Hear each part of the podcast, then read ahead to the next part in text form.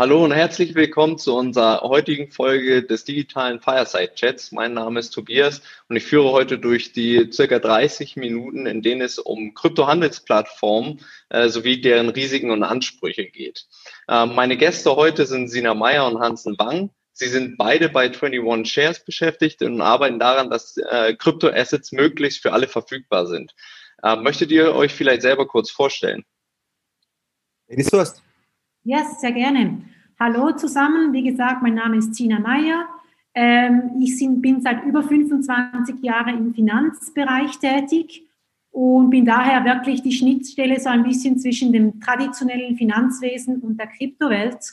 Und ich bin seit einem Jahr jetzt bei der 21 Shares äh, in der Schweiz und auch zuständig für den Schweizer Markt.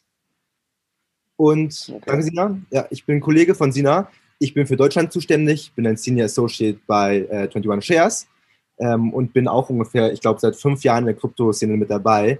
Ähm, da die, das Bitcoin erst seit 2009 gibt, also seit elf Jahren, also schon die Hälfte der Lebenszeit. Und genau, freue mich heute mit euch äh, hier zu sein. Und noch ein Wort zu der Supervergleich. Ja. Shares, ja, wir sind ein ETP-Issuer für digitale Assets aus der Schweiz. Das heißt, wir, wir bringen ETF-like ähm, Produkte für Kryptoassets damit Leute es halt einfach kaufen können, äh, wie sie auch normale Aktien kaufen. Äh, über den Broker mhm. oder die Bank, äh, in der Lieblingswährung, äh, ohne Wallet halten zu müssen. Genau. Wir sind in der Schweiz, ja. aber natürlich auch in Deutschland. Einfach das zu wissen, bei der deutschen Börse etc. auch gelistet. Ja, okay, super, danke.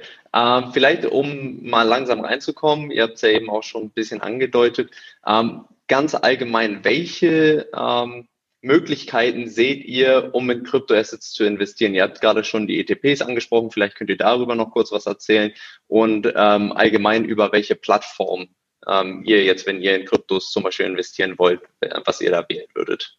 Ja, ähm, so die Dienstleistungen, die für die äh, Investitionen in Krypto zur Verfügung stehen, sind ziemlich umfangreich, das wissen wir ja.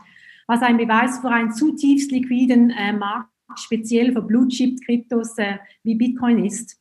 Ähm, die Anlage mit der besten Performance des letzten Jahrzehnts übrigens, weil der, die Performance war ja über 300 Prozent. Ähm, der, der Wert der, der Kryptoindustrie wird mit über einer Billion Dollar geschätzt. Das muss man vielleicht noch erwähnen. Wobei der Bitcoin über 65 Prozent des Marktanteils einnimmt. Und weltweit sind mehr als 300 Handelsplätze äh, wie Kryptobörsen, äh, Derivatbörsen, dezentrale Börsen und OTC-Desks auf der ganzen Welt registriert und mit einem täglichen Handelsvolumen über 200 Milliarden Dollar. Das ist der Wahnsinn, oder? Mhm. Und ähm, hinzu kommen noch natürlich auch andere Peer-to-Peer-Dienstleistungen wie äh, Local Bitcoins und vor allem Produkte für institutionelle, ähm, institutionelle der Qualität, wie zum Beispiel die 21 Shares ähm, ETPs, die wir haben. Und wir haben, ähm, wir haben zurzeit bereits ein ähm, Vermögen über 400 Millionen Asset under Management und sind, wie gesagt, wie vorher in, äh, in der ganzen Dachregion vertreten. Ja, und wenn, ja, sorry, Hansen. Ist also, gut, nee, nee. Hansen kann was noch dazusetzen. Genau, ich, ich stimme, also wir sind da überein, aber um deine Frage konkret zu beantworten, würde ich noch hinzufügen, Tobias, also es gibt eigentlich nur zwei Wege. Entweder kaufst du es direkt, kaufst deine Bitcoins, oder du kaufst ein Finanzprodukt. Direkt kaufen, mhm. würde ich sagen, ähm, macht Sinn, wenn du, wenn du ein bisschen tech, äh, tech-affin bist. Ähm, ist ja eine neue Infrastruktur, kann man sich bei einer Börse anmelden, äh, so wie Kraken, Coinbase oder so. Und äh, wenn man das nicht möchte und lieber halt so handelt, wie man normal handelt, kann man das über ein Finanzprodukt machen, so wie unseres, genau. Okay, und wenn wir jetzt sagen, dass ein Investor, äh, er möchte unbedingt Bitcoin haben, das heißt, äh, da könnte er jetzt ja zum Beispiel auch über die Bison-App oder ähnliches äh, sich was kaufen, wenn wir jetzt mal im privaten Bereich äh, erstmal anfangen, das ist vielleicht ein bisschen einfacher als der institutionelle. Ähm, welche, also se seht ihr da noch andere Möglichkeiten, als über so eine Börse zu gehen? Äh, oder würdet ihr sagen, ah, eigentlich, was man so sieht, haben sie sich eher gut etabliert, die Börsen? Ähm, deswegen sollte man im Moment eher darüber gehen oder sowas eher wie Trust Wallet, dass man direkt das Wallet hat. Wo seht ihr da die Vor- und Nachteile von von den einzelnen Plattformen vielleicht. Ähm, soll ich vielleicht kurz was sagen? Nachher kann Hansen gerne auch was ansetzen. Ich denke, das kommt wirklich auf das Bedürfnis drauf an, was man, also wie viel man investieren möchte, äh, wie, wie vielleicht auch schon, wie Hansen vorgesagt hat, wie der bereits die, die, die, die Know-how ist von der Person, die investieren möchte. Weil ich denke, wenn du einen kleinen Betrag, wirklich ganz kleinen Betrag ähm, anlegen möchtest oder investieren möchtest, dann, ja, dann spielt es wirklich nicht so eine große Rolle vielleicht. Aber wenn natürlich große Investitionen getätigt werden, dann nachher machst du schon ein bisschen mehr ähm, Due Diligence und schaust ein bisschen, was es wirklich gibt und schaust dann vielleicht eher für eine, für ein, ja, für so ein, äh, für eine institutionelle äh, Qualität, wie jetzt, jetzt zum Beispiel ein ETP oder so, oder? Mhm. Ich stimme dir zu, Sina, super Antwort. Eigentlich genau richtig. Wenn man ja paar hundert, ähm, no problem, kann man rumprobieren, wenn es nicht richtig läuft, äh, kein Problem. Ähm, und eigentlich ist ja dieses Mantra von Bitcoin oder Kryptowährungen, be your own bank, also dass man selbst aufs eigene Geld aufpassen kann und die eigenen Private Keys hält. Aber ich zum Beispiel würde mir nicht zutrauen, eine Million Euro Wert von Bitcoin darauf selber aufzupassen. Ich würde es dann lieber äh, genau jemandem geben zum Verwahren. Und es wäre halt entweder eine Börse oder wie die Bison-App von äh, Stuttgart, die sind alle nicht reguliert, ähm, aber sind natürlich viel besser, als die früher schon waren. Ähm, genau. Oder halt ein Finanzprodukt, das wirklich, wirklich sicher ist. Ähm, Gibt es auch viele Finanzprodukte auf dem Markt, die ich zum Beispiel selber nicht so sicher finde. Deswegen das richtige Instrument auszuwählen, ähm, ist, ist, ist nicht einfach. Aber ich gebe dir recht, da genau. Bei größeren Mengen wahrscheinlich würde ich es eher jemandem anvertrauen, der Experte ist da. Ja, und wenn wir jetzt äh, wirklich mal auf die institutionellen Investoren gucken, da würdet ihr auch sagen, okay, ähm, klar, der sagt jetzt, der möchte hier eine Million in Bitcoin investieren, der kann natürlich theoretisch die Bitcoin direkt über das Bankhaus Scheich oder was auch alles noch so gibt, ähm, darüber kaufen, aber er kann natürlich auch die Finanzprodukte kaufen. Äh, das, was du eben gerade schon gesagt hast, Hansen. Vielleicht könnt ihr da das nochmal ein bisschen genauer auch äh, erklären. Okay, wa was würdet ihr wirklich sagen? Was ist im Moment sinnvoller? Ist es wirklich gut? Äh, also sind die Finanzprodukte schon so ähm, aufgebaut, dass die Leute auch wirklich, wenn sie sagen, ich will in Bitcoin investieren, dann investieren sie auch in Bitcoin und nicht in 10% Bitcoin und 90% Cash oder weiß nicht, irgendwelche anderen Produkte. Vielleicht könnt ihr da nochmal ein bisschen euer Marktgefühl äh, mit uns teilen. Ja, Hansen, willst du vielleicht beginnen zuerst? Gerne, ja. Ähm, genau. Tobias, wie du schon gesagt hast, als Institution kannst du oftmals nicht direkt Bitcoins kaufen. Du hast weder die Infrastruktur dafür, noch hast du die regulatorische Erlaubnis. Deswegen kommen für ins dies eigentlich nur Finanzprodukte genau äh, ins Spiel. Und beim Finanzprodukt, ich glaube, bisher waren Zertifikate ziemlich dominant im Markt. Die gibt es schon seit irgendwie fünf Jahren oder so. Problem mit Zertifikaten, das ich sehe, ist, dass die oft nicht hinterlegt sind. Die sind nicht physisch gedeckt. Das heißt, du kaufst ja. für 50.000 Bitcoin-Zertifikat, aber dahinter ist nichts. Du bist komplett dem Balance Sheet von der Bank ausgesetzt, was halt normalerweise gut läuft, wenn die Bank sicher ist, dass es nicht mehr gut läuft. Und dann ähm, hast du ein komplettes Counterparty-Risiko und kannst dein Geld verlieren. Und das ist auch der Grund, warum ich zu 21 Shares gekommen bin. Ich, ich weiß es gar nicht, Sina, aber genau, ich wusste ja, was es auf dem Markt gibt. Und ähm, wir waren die Ersten, die einen wirklich ein Bitcoin-ETP hatten, äh, was, was einer ETF-Struktur am meisten ähnelt. Ja, komplett transparent, mhm. hatten Prospekt, zu jeder Zeit komplett hinterlegt, äh, Intraday, äh, äh Intraday Liquidity, also wie ein ETF. Äh, genau, das habe ich gesehen. Ähm, bin deswegen dann einfach, genau, habe ich beworben und äh, bin jetzt mit dabei. Das, genau deswegen, wegen einer besseren Struktur. Also wir sprechen ja eigentlich den ganzen Tag mit diesen Leuten, die, äh, die interessiert sind, äh, mal ein, in, in, in äh, die Kryptos zu investieren. Und wir sehen ganz klar, dass der Tricky Point, muss ich sagen, ich weiß nicht, wie ich den auf Deutsch sagen kann, ist ganz einfach die, die Sicherheit. Die Sicherheit von diesen Keys, von diesen Private Keys, äh, die wollen ganz genau wissen, wie, wie werden die hinterlegt, wo sind die, wie ist mit dem Custody, ähm, sind, ist da eine Versicherung drauf, ähm, weil man muss schon sehen, das ist natürlich eine neue Asset Klasse, wenn ich da bereits schon Asset Class sagen darf, weil viele sagen, es ist gar keine Asset Klasse, oder? Doch. Da, da gibt es. Oh, wird aber mehr.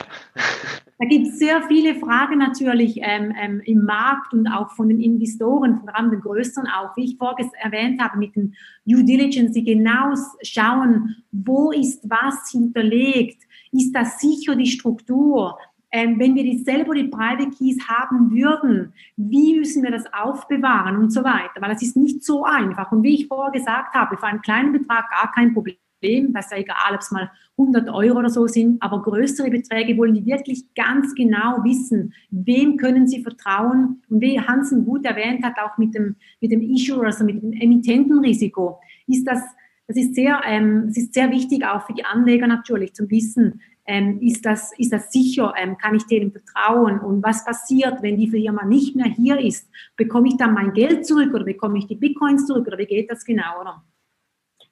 Und genau, Sina, also um noch hinzuzufügen und auf die Frage von Tobias am Anfang zu beantworten, dass wenn man Bitcoin kauft, dass man nicht 10% Bitcoin kauft und dann den Rest äh, in Cash hält. Eine Anekdote, ja, die ist perfekt erklärt. Das größte Instrument für Ethereum, also die zweitgrößte Kryptowährung auf dem Markt, ist der ETHE, äh, genau, Zertifikat von Grayscale. Ähm, Gibt es schon seit langer Zeit. Grayscale hat wirklich viel für die Industrie gemacht. Ähm, allerdings ist deren Struktur outdated. Und ich glaube, letzten Jahr war das, in zwei, also 2020 im August, also mitten im Bullmarkt, gab es eine 700-prozentige Premium für das Grayscale äh, Ethereum-Produkt verglichen mit, wenn man Ethereum einfach selbst kauft. Ja, ich meine, äh, beim Tracking Errors, 2% meinetwegen bist du schon ziemlich schlecht, 5% bist du sehr, sehr schlecht, äh, aber 700% ist unvorstellbar. Woher kam das? Weil diese alten Strukturen, die es schon seit Ewigkeiten gab, und das waren die Vorreiter, also good job for them, ähm, ja, die haben halt eine suboptimale Struktur. Und bei Grayscale zum Beispiel liegt es daran, die haben eine Closed-Ended-Struktur. Das heißt, wenn Nachfrage steigt, steigt der Preis mit. Einfach eine riesen Premium gibt es. Und das war es halt so im August 2020. Alle wollten es kaufen. Es konnten neue, nicht neue Shares kreiert werden. Deswegen ist der Preis gestiegen. Ähm, und wenn der Preis fällt, ist natürlich das Gleiche. Dann gibt es Discounts auch. Ja, deswegen ähm, Tracking Errors in den alten Strukturen sind sehr, sehr häufig. Ich muss vielleicht noch das sagen, Hansen, weil ich spreche auch eben mit den, mit den Grayscale, ist immer so eine Frage. Ich glaube, es gibt eben schon gewisse ähm, Investoren, die können nicht anders. Weil ich denke, wenn wir, wir sprechen ja nie mit der USA, weil USA ist nicht, wir dürfen da überhaupt nicht mit, den, mit den Investoren von der USA sprechen. Ja. Aber ich denke, die US-Persons, also die, die dürfen ja wahrscheinlich nur in diese ähm, Grayscales ähm, investieren. Aber wir hier in Europa, haben viel bessere Möglichkeiten, wie Hansen das sehr gut erklärt hat, wir viel günstiger ähm, in so ähm, eine Asset Class reinkommen können, oder? Das stimmt, ja. Ja. Und äh, vielleicht auch nochmal darauf, weil du das äh, angesprochen hast oder ihr beide eigentlich schon mit der Regulierung. Ähm, viele Investoren sagen auch, dass sie zum Beispiel nur in Produkte invest äh, investieren können, die UCITS-konform sind. Seht ihr das? Weil das war in der Vergangenheit ja auch oft das Problem bei den Investoren, dass die, es gab zwar eigentlich genug Auswahl, aber die konnten das halt nicht wirklich nutzen. Ähm, die konnten halt nicht da investieren. Soll ich sie nennen? Weil ich, ich ja, mach du vielleicht. Ich höre ja. dich auch nicht so gut, Tobias. Entschuldigung, der, der Sound war ganz schlecht. Okay. Ich wiederhole äh, die Frage von Tobias. Und zwar hat er gesagt, ähm, viele Leute wollen investieren, allerdings haben die äh, aufgrund deren eigenen Struktur, weil die offen Usage Fund haben zum Beispiel, Probleme. Und Tobias, ja. genau das Problem sehen wir auch. Ja, ich gebe dir ein Beispiel. Das ist Industrie Insights, die andere nicht wissen. Luxemburger, Luxemburger Fondsadministratoren von Usage-Fonds ähm, erlauben bisher immer noch nicht, äh, dass man äh, Krypto-Underlying-Produkte kauft. Also zum Beispiel Bitcoin ETP oder Bitcoin Zertifikat. Die basieren ihre Entscheidung auf eine Memo, die 2018 von der CSSF in Luxemburg rausgebracht wurde.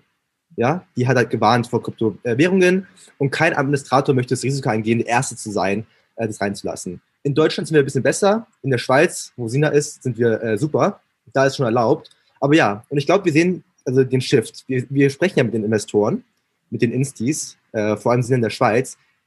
Die wollen wirklich, also die uns wird die Bude eingerannt. Die wollen alle reinkommen. Viele können schon kaufen, über Managed Accounts natürlich. Ähm, und ich glaube, die Regulation wird sich ein bisschen, ähm, das wird klarer sein, zumindest. Ja, ich glaube nicht, dass sie sich dagegen stellen. Äh, die Regulatoren haben ja auch nur ein Ziel. Die wollen den Privatanleger beschützen, den Verbraucher. Das ist ja auch ein gutes Ziel. Ähm, und genau, einfach Klarheit zu schaffen, äh, auf Transparenz zu achten, darauf zu achten, dass es gute, hochwertige Produkte gibt. Ähm, das ist schon in, geht in die richtige Richtung. Okay, also würdest du schon sagen, dass es mehr und mehr wird, dass die gar nicht mehr unbedingt ähm, die, die Konformität da der, der Produkte haben müssen? Ähm, oder würdest du schon sagen, dass die Produkte mehr in die Richtung gehen, dass sie ähm, den Regularien konform sind oder dass, dass die Regularien schon so angepasst werden, außer in der Schweiz, wo es anscheinend so ist, dass es jetzt schon alles sehr gut funktioniert. Also, also Tobias, alles kann man auch nicht sagen, weil ich denke, weißt du, wir sind ja wirklich da in Early Stage. Ja, und äh, ich sehe das wirklich mit, mit den Leuten, die ich spreche, die schon sehr lange im Finanzwesen sind. Wir sind sehr early stage und alles ist nicht geregelt. Also ich, ich hatte zum Beispiel diese Woche einen, einen Phone Call von jemandem, der gesagt hat, ich habe eure ETPs von einem Kunden bei meinem Tax ähm, Statement drin. Ich weiß nicht, wie die zu versteuern sind. Das geht ja noch viel weiter, das Ganze, oder zum Teil. Wie, wie, wie, wie muss man das Ganze versteuern? Wenn du vorher gesprochen hast von, von Regulierungen, oder das geht natürlich auch dann in die Tax, Taxes rein. Wie, wie versteuert man das? Und dann ist in jedem, anderen, in jedem Land ist es wieder anders natürlich, oder? Ja, wie, wie ist denn das äh, im Moment? Also gibt es da schon Regeln in der Schweiz? Ähm, also ich kenne das jetzt, ich weiß das spontan nicht, wie das in der, in der Schweiz ist. Ich kenne das nur in Deutschland. Also ich, ich sage das nur unter Disclaimer, weil ich bin ja kein Tax-Spezialist natürlich. Aber natürlich. in der Schweiz haben wir ja keinen, äh, haben wir eine Wealth Tax allgemein, wo wir alles angeben müssen. Und ähm, die, die, die Kryptos sind dann wie die Currencies, also wie die Fiat-Währungen versteuert, also als Wealth. Und wenn dann da der, der Preis sich erhöht, also mit den, ähm, wie sagt man auf Deutsch, mit dem, mit, dem, ähm, mit dem Wert, der vergrößert wird, müsste jeder das ja versteuert, glaube ich, in, in Deutschland. Das haben wir in der Schweiz nicht. Okay. Genau, in Deutschland ist ja einfach, äh, wenn man es unter ein Jahr hält, ist es Spekulation, dann äh, Einkommensteuer über ein Jahr ist dann ähm, keine mehr. Und genau, Sina, du hast, glaube ich, schon recht, aber ich bin auch kein Tax Advisor. Aber noch eine Sache, Tobias. Ich glaube, die Regulatoren also, ähm, werden in Richtung gehen, dass das noch besser regulieren und äh, Klarheit schaffen. Und produktmäßig, wir sind schon die Höchsten. Ja, ich sage das nicht, weil, wir für, weil ich für 21 Shares arbeite. Es ist der höchste Struktur, die man haben könnte, wäre ein Bitcoin ETF.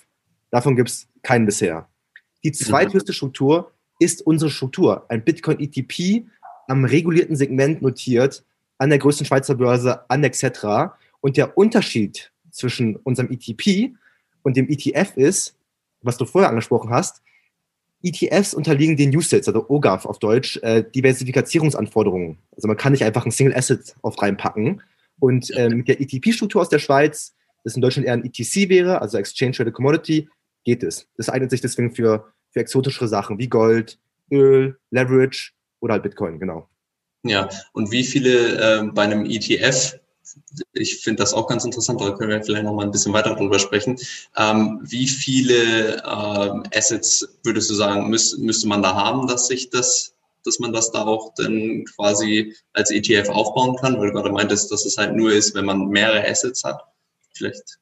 Ja, also Sag du das vielleicht, Hansen, ich kenne da die Regeln zu wenig für ETF, wie groß der sein müsste ja, zum Lancieren. Sina, ich kenne sie vielleicht ein bisschen besser als du, aber es ist auch nur eine Schätzung. Ich glaube 10% maximal pro Single Asset oder vielleicht sogar 5%. Und okay. unser, Bas unser Basket zum Beispiel, der Hodl, ist ja auch äh, fünf verschiedene Währungen, hat, glaube ich, alleine schon über 60% Bitcoin, weil es ja Market Cap Weight ist. Deswegen, okay. ähm, ja, also die Usage-Regeln werden sich nicht ändern in der kürzeren Zeit aber vielleicht erlauben die bald einen äh, Bitcoin-ETF aus anderen Gründen. Ja. ja. das ist pure Spekulation, Tobias. Das meine ich denke, das kann, können nicht so viele Leute beantworten, wahrscheinlich jetzt diese Frage. Ja. Also da seht ihr auch im Markt jetzt nicht, wenn ihr mit irgendwelchen Partnern sprecht, seht ihr jetzt nicht, ähm, was, was da im Moment das Momentum ist ähm, bezüglich des, des ETS, weil es gibt ja immer mehr quasi auch Investoren, die sagen, hey, wir, wir hätten echt gerne so ein Bitcoin-ETF oder ähnliches. Ähm, deswegen auch meine Frage vorhin, weil wir halt auch schon mit welchen gesprochen haben, die dann gesagt haben, hey, äh, wir können nur in die UCITS-konform äh, äh, Fonds oder also Produkte investieren. Und deswegen auch die Frage, ähm, ob ihr da halt vielleicht ein paar Market Insights habt, ob da was auf dem Weg ist oder ob ähm, das, das immer noch nicht da in, in absehbarer Zeit auf den Markt kommen wird. Also vielleicht nicht ein Insider, aber nur zum Sagen, ein ETP, also ein Exchange Traded Product bei uns, ist ja eigentlich von den Regulierungen her wie ein ETF. Hm. Aber das ist kein Insider, einfach zu wissen. Insider kenne ich da leider zu wenig. Ja, ich mache mit dir eine Wette. Wenn es einen ersten ETF Bitcoin gibt, glaube ich sogar, dass wir die sein könnten, die ihn rausbringen. Hm. Klingt doch schon mal gut, oder? Könnte gut sein, Tobias. Let's wait and see. Alles klar, sehr gut. Dann, dann hoffe ich mal, dass äh, für euch zumindest, dass das der Fall sein wird.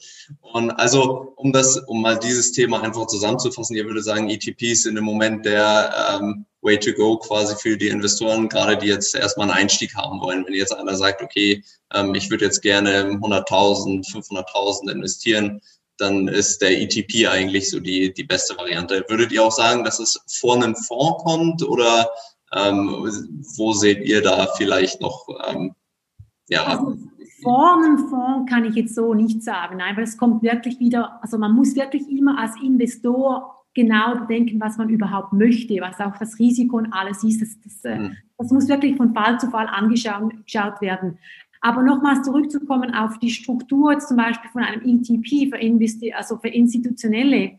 Auf jeden Fall, weil es ist einfach die erstklassige Produktestruktur. Wie, wie schon erwähnt, der Hans hat das schon gesagt. Es ist 100% physisch abgesichert. Ähm, es hat Independent Market Makers, ähm, die das alles reguliert ist. Ähm, dass du da ein ETP an der Börse überhaupt lancieren kannst, muss es ja von der Regulierung her schon sehr streng, das sehr streng angeschaut. Dann haben wir noch zusätzlich, sind wir noch die Struktur unter Lloyds of London. Ähm, ich denke nicht, dass man das toppen kann, ganz ehrlich gesagt. Aber Hansen, sag du vielleicht mal, was du darüber denkst. Äh, also ich denke, also die Struktur ist super, sehr, sehr ETF-ähnlich, aber für mich ist interessanter, Tobias, kennen Leute die ETF-Struktur oder ist es exotisch in, in Deutschland? Es ist eher, also die Leute, die wirklich sich noch gar nicht damit äh, so, oder sagen wir, die sich noch nicht viel damit beschäftigt haben, die kennen das nicht wirklich. Also die meisten Leute sind immer noch so, dass wenn du anfängst mit denen darüber zu sprechen, die, die haben mal von Bitcoin gehört, die, die meisten fragen dann auch erstmal, ähm, okay, wo kann ich denn jetzt Bitcoin kaufen? Ähm, und wenn du denen erklärst, okay, es gibt noch ein bisschen mehr als einen reinen Bitcoin, den du kaufen kannst, dann ja, kommt man da so langsam dann ins Gespräch. Liegt ein bisschen was verloren, ein bisschen schon, wie überhaupt, bis sie überhaupt zu denen kommen können, oder? Ja, genau. Und stimmt, ich meine, ETPs sind normalerweise, wie gesagt, für Commodities, für Gold und so. Äh, deswegen ist es eher so eine exotische Anlageklasse. Die haben ja im Multi-Asset-Portfolio vielleicht einen kleinen Platz, zwei bis drei Prozent. Aber pure Aktienfonds oder ähm, Fixed Income würde es nicht kaufen. Und zu deiner Frage noch, Tobias, äh, Fonds wären ja aktiv gemanagt meistens. Ja. Ähm, deswegen, ich persönlich bin kein Fan davon im Kryptobereich, weil die Korrelation so hoch ist, wie du weißt, ähm, kann man auch einfach Bitcoin kaufen oder einfach Ethereum kaufen, äh, statt noch Exposure zu haben zu den anderen, genau. Ja, unsere sind natürlich jetzt zum Sagen, unsere sind passiv gemanagt, also von dem her ist gar nicht. Ich muss eigentlich sagen, die, wenn ich von Leuten mit Investoren spreche, sage ich immer, wir sind eine ganz langweilige Firma. Eigentlich das Einzige, was bei uns dynamisch ist, ist der Underlying, also die, die Krypto selbst. Aber die Struktur. Aber der ist richtig dynamisch. Ja, also, Einfach zum Sagen, weil eben das andere ist wirklich, ähm, ja, wirklich extrem reguliert, sichergestellt und alles, also überhaupt nichts Fancy-mäßiges, oder? Ja, aber das ist ja auch genau das, was gerade die Leute, mit denen wir hauptsächlich äh, jetzt in Kontakt treten im Moment, ähm, was dir auch interessiert, weil das sind oft Family Offices oder kleinere Asset Manager, die halt einfach mal die ersten, das erste Mal quasi den, den See in den Teich tauchen wollen, um, um mal zu gucken, wie das denn funktioniert. Also die wollen ja gar nicht unbedingt was, irgendwas ganz fancy-mäßiges, sondern die wollen halt was, was funktioniert, wo sie den Markt mit äh, quasi abbilden können in ihrem eigenen Portfolio, zumindest ein paar Prozent. Und viel andere Sachen wollen die ja gar nicht haben. Ähm, vielleicht noch mal ganz kurz, du hattest das vorhin schon angesprochen, Sina, ähm, bezüglich der Liquidität ähm, der, des Marktes. Könnt ihr da das vielleicht noch ein bisschen mehr erläutern? Du hattest vorhin so ein paar Zahlen genannt, was, ähm, wie hoch die Liquidität ist, aber vielleicht könnt ihr das ins Verhältnis setzen oder ähnliches äh, einmal so ein bisschen darüber erzählen, was, was ihr denkt. Ich sage nur ganz kurz und nachher übergebe ich das Hansen. Eben wie gesagt, der Markt ist sehr liquide. Das denke die, die viele Leute unterschätzen das. Ich wiederhole die Zahl nochmal. Das ist wirklich, ich war selber sehr überrascht. Das tägliche Handelsvolumen, habe ich von unserem Research-Team gehört, ist, übersteigt bereits 200 Milliarden Dollar. Also ich finde das wahnsinnig. Ich habe das nie gedacht, weil eben, wie gesagt, ich komme vom Finanzwesen her, war sehr überrascht. Aber Hansen, sag du vielleicht ein bisschen mehr dazu weil du bist ja wirklich den ganzen Tag, der Unterschied vielleicht bei uns ist, der Hansen ist wirklich den ganzen Tag auf der Blockchain und die meisten Leute von uns, die wissen wirklich, was da abgeht. Also ich handle gern auf ähm, dezentralisierten Börsen, also auf DEXs. Die sind natürlich komplett unreguliert, die laufen auf der Blockchain, also sind nicht sehr performant und Liquidität da ist deutlich niedriger. Ähm, Spot Market, wie sie ja gesagt hat, ja, ich würde schätzen auch 200 Milliarden, oder ich kann mal kurz gucken, äh, mache ich vielleicht später, ungefähr so. Und für unsere ETPs, ähm, äh, ich würde schätzen, in Deutschland, also Xetra, circa zwei bis drei Millionen am Tag ähm, und in der Schweiz äh, das Dreifache oder so.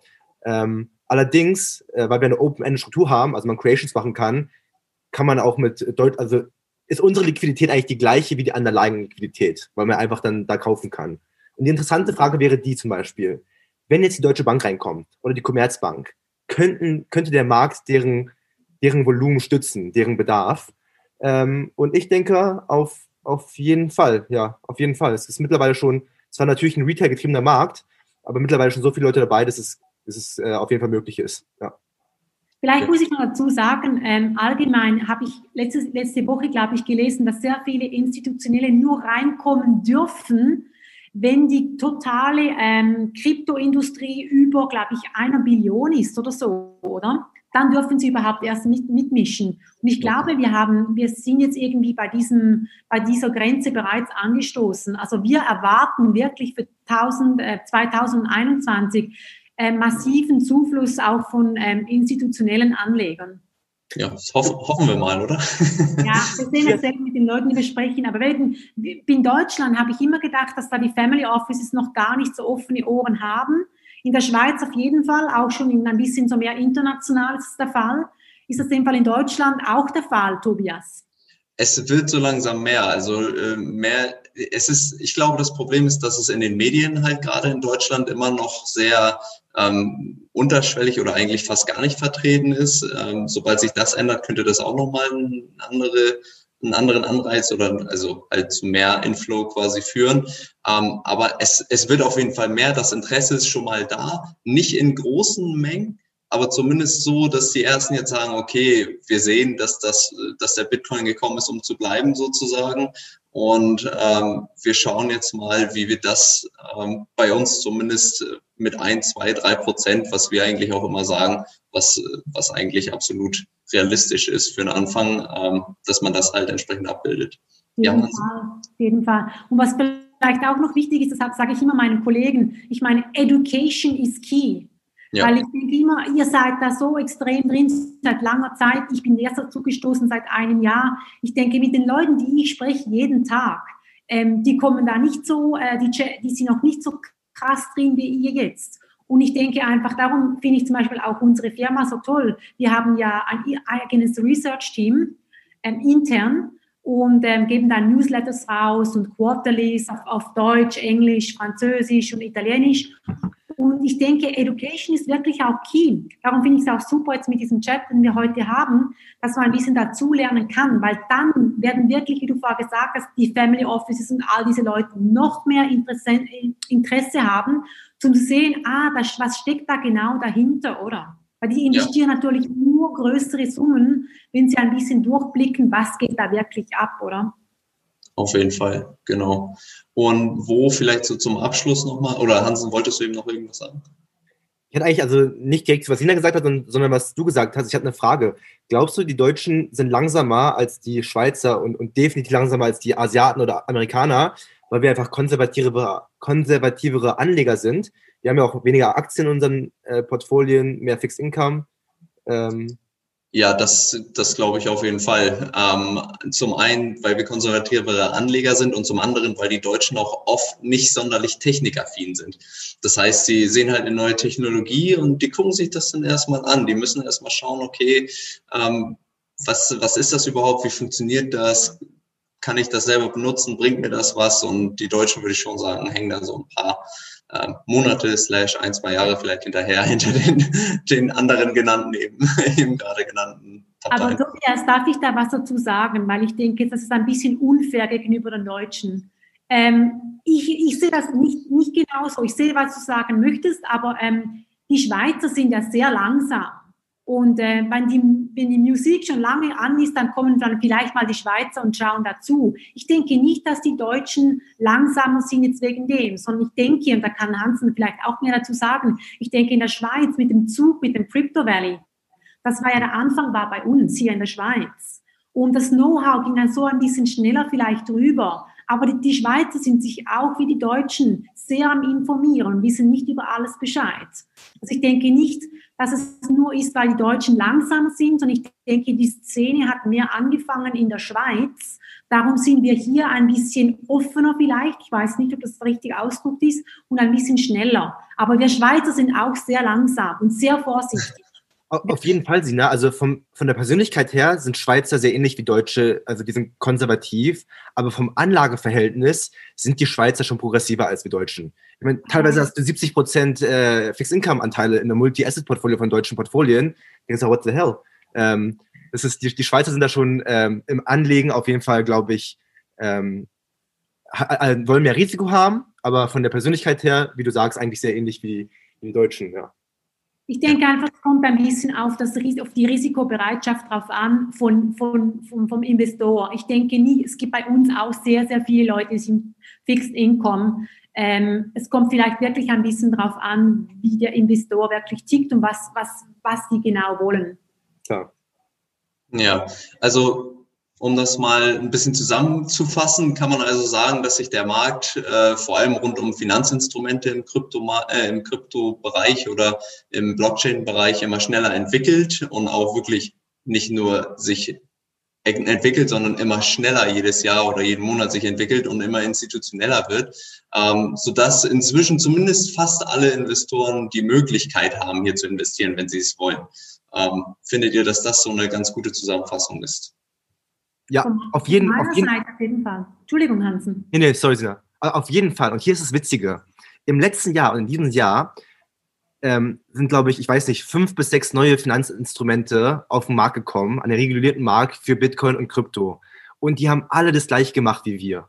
Die mhm. haben den ETP, Bitcoin ETP, an der Six gelistet. An derselben Börse wie wir, genau dieselbe Struktur. Wie willkommen die natürlich. Das ist gut. Das ist ein, ähm, bringt halt Institut, Institut äh, Institutionelle Anleger. Danke, danke, Sina. genau. Und äh, während die halt noch die genau uns nachmachen, haben wir schon Zeit, äh, neue Probleme zu lösen. Und ich glaube, ich kann nicht darüber sprechen, weil es ist noch nicht bekannt, aber wir haben auch ein paar coole Produkte in der Pipeline. Ähm, vielleicht, wenn wir, wenn wir die auf den Markt, wenn die auf den Markt bringen und wir die Pressemitteilung machen, kommen wir auf euch zurück. Deswegen äh, auf jeden Fall spannend. Super, da freuen wir uns drauf. Ich finde das ein gutes Schlusswort. Ähm, in dem Sinne bedanke ich mich erstmal ganz herzlich bei euch, Sina und Hansen, dass ihr euch die Zeit genommen habt, um mit mir hier äh, bei unserem digitalen Fireside-Chat über Handelsplattformen für Kryptoassets zu sprechen. Ähm, ich wünsche euch natürlich und 21 Shares auch weiterhin viel Erfolg und wir auch allen anderen Zuhörern noch einen schönen Abend und viele erfolgreiche Investitionen. Danke vielmals. Danke, Danke. Bis zum nächsten Fireside-Chat. Ciao. Ciao.